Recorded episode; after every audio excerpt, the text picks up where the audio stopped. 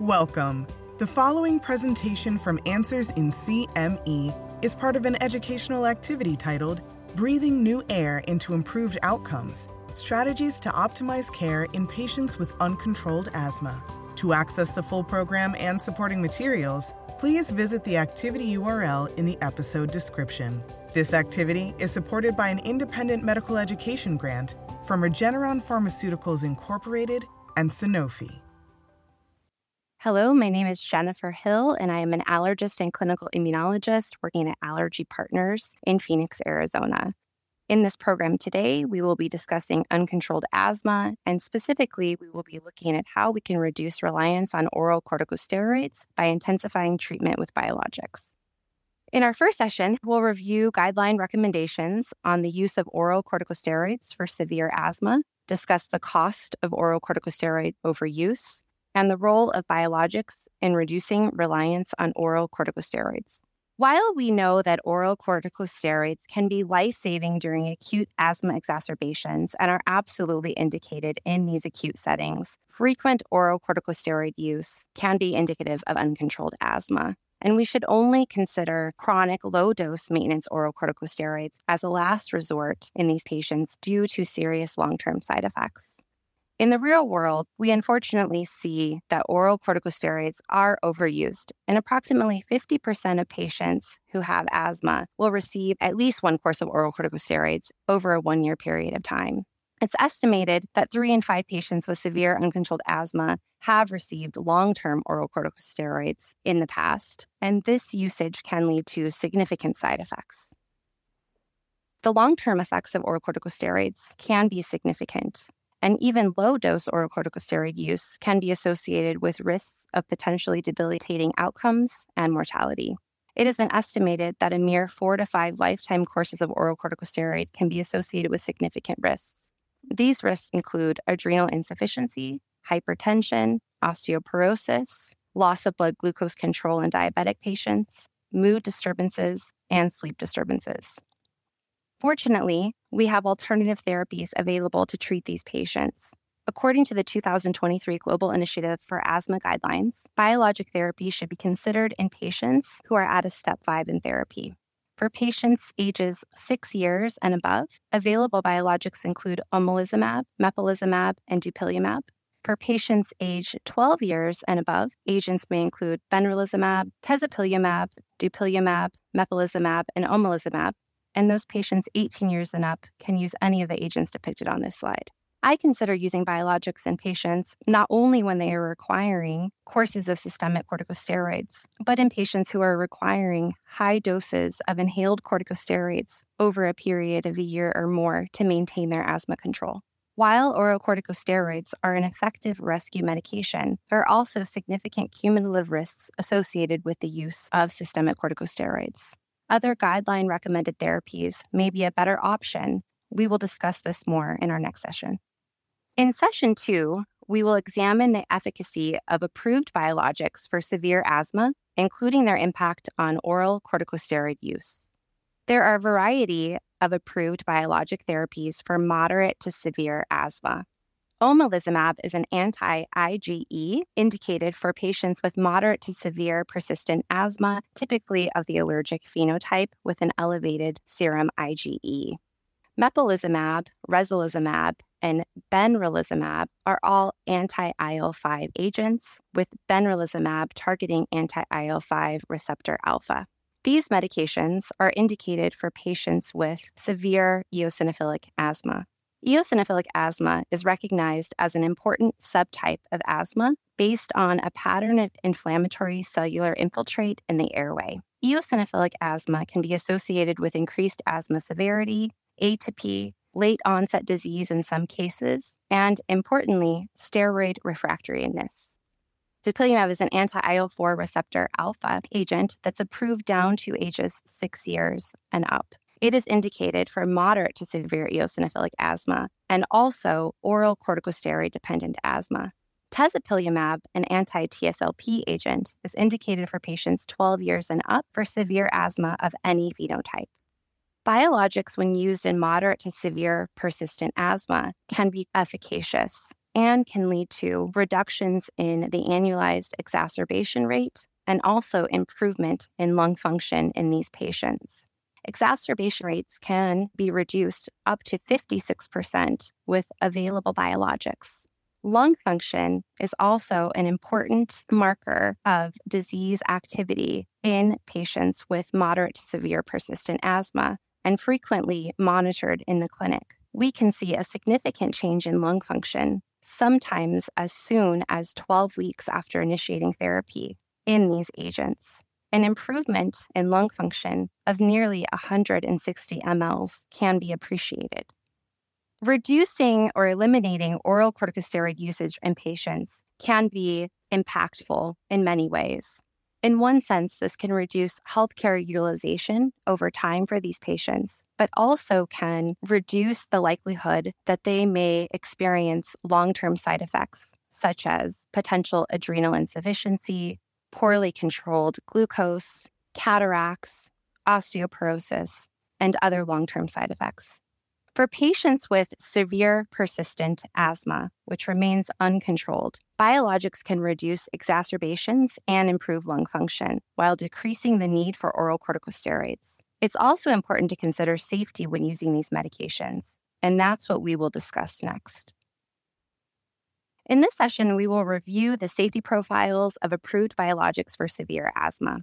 Most of the reported adverse events are similar to rates in the placebo groups. These may include headache, pyrexia, abdominal pain, sore throat, arthralgias, and back pain. These side effects occur infrequently, with the most frequent side effect being injection site reactions. Overall, these medications are considered to have a very favorable safety profile with minimal concern for long term use. There are several safety considerations for biologics. Anaphylaxis has been described with available biologics. Omalizumab and reslizumab have a higher risk of anaphylaxis than other available therapies, although this risk is felt to be low. In the event of an episode, the patient should be treated with epinephrine if appropriate and monitored thereafter. It is recommended that patients receiving omalizumab and reslizumab are given an epinephrine autoinjectable device. Herpes zoster infection did occur more frequently in the clinical trials for mepolizumab. Therefore, it is recommended that patients older than 50 years of age receive vaccination four weeks prior to receiving their first injection of mepolizumab if they have not previously been vaccinated. Dupilumab can lead to transient eosinophilia in some patients. There is some concern about initiation of dupilumab in patients with a significantly elevated peripheral eosinophil count at baseline, and this should be monitored closely. Helminth infection should be excluded prior to initiation of all available biologics. If the patient is found to have a Helminth infection, they should be treated prior to initiation of the medication. In the event of a hypersensitivity reaction, the medication should be discontinued. Live attenuated vaccines should not be administered during active treatment with dupilumab or reslizumab. If patients require live attenuated vaccination, these medications should be held. The safety of biologics in severe asthma are generally similar to placebo, although there are several rare and serious adverse events to consider it is also important to understand which clinical scenarios it is safe to administer these biologics in. In the next session, we'll discuss in more detail how to identify the appropriate biologic for the appropriate patient. In this session, we will discuss strategies for selecting the appropriate biologic for managing symptoms and reducing reliance on oral corticosteroids in moderate to severe asthmatics. One should consider an add on targeted biologic therapy in the following patient groups. Those patients with exacerbations and or poor symptom control despite optimized inhaled corticosteroid treatment in patients who require ongoing maintenance oral corticosteroids to maintain control as well as in patients with allergic or eosinophilic biomarkers when selecting a biologic for a patient with moderate to severe uncontrolled asthma, several factors should be considered. These include asthma endotype and phenotype, as well as clinical biomarkers, which may be measured, at the time of care. Type 2 biomarkers may include an elevated peripheral blood eosinophil count, as well as an elevated blood IgE level and evidence of atopy. Patients with T2 inflammation may also have an elevated exhaled nitric oxide and may be more likely to be oral corticosteroid dependent. Type 2 comorbid diseases are commonly seen in these patients and may include chronic rhinosinusitis with nasal polyposis, atopic dermatitis, and eosinophilic esophagitis. Patients with non type 2 inflammation can also be appropriate candidates for biologic therapy. These patients may also have other comorbid diseases that can both mimic and aggravate asthma. Common asthma mimickers can include vocal cord dysfunction and gastroesophageal reflux disease, as well as COPD. Patients may also have bronchiectasis. In patients that have comorbid diseases, they may have a greater risk of poorly controlled disease, as well as higher exacerbation rates. Patients who have comorbid atopic dermatitis, chronic rhinosinusitis with nasal polyposis, as well as eosinophilic esophagitis may be appropriate candidates for dupilumab therapy, as this medication is also indicated for these comorbid conditions. Omalizumab is also approved for patients with chronic hives, as well as chronic sinus disease with nasal polyposis. Mepolizumab is likewise approved for patients with chronic rhinosinusitis with nasal polyposis, in addition to severe persistent asthma as comorbid conditions are oftentimes drivers of biologic selection, it's crucial to assess these factors prior to introducing a biologic treatment. In our final session, we'll examine other important principles for transitioning to biologics and reducing reliance on oral corticosteroids in severe asthma. In session five, we'll take a closer look at principles and best practices for transitioning patients onto biologic therapies and off of oral corticosteroids. Before considering any step up in treatment, it's important to first confirm that the symptoms are due to asthma and also address common challenges. One should confirm that the inhaler is both suitable for the patient and that the patient has correct inhaler technique. Adherence is also important to address, and this may include calling a patient's pharmacy or confirming that the inhalers have been refilled. Allergen exposure can have a significant impact on patients' asthma control in those patients who are suffering from allergic asthma and have allergic triggers. Identifying and managing this allergen exposure can be an important part of their treatment regimen. Once a biologic has been introduced to the patient's treatment regimen, it's important to assess the effectiveness of the biologic therapy at regular intervals. If response is suboptimal, one may consider switching to an alternative biologic after assessing adherence and managing current comorbid conditions. Most specialists would recommend a period of at least six months on the prescribed biologic therapy before changing management.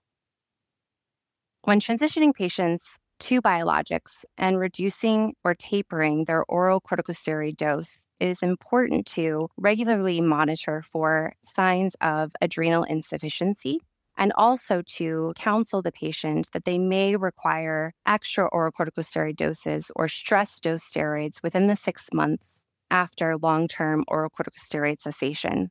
It's also important to monitor patients for the emergence of conditions which may have been masked by oral corticosteroid use. These may include, but are not limited to, eosinophilic pneumonia and vasculitis. In summary, the major takeaway messages to recognize that even several short courses of oral corticosteroids can lead to significant long term side effects be aware that there are alternative therapies available, notably biologic therapies, which target allergic and eosinophilic inflammation that can be appreciated in type 2 asthma. Finally, to recognize and target comorbid conditions and asthma mimickers, which may contribute to patients' symptom burden and oral corticosteroid use identifying these comorbid diseases are also important as they impact biologic selection. Thank you for listening. Please visit the activity URL in the episode description to view all program materials, complete the post test, and get a certificate.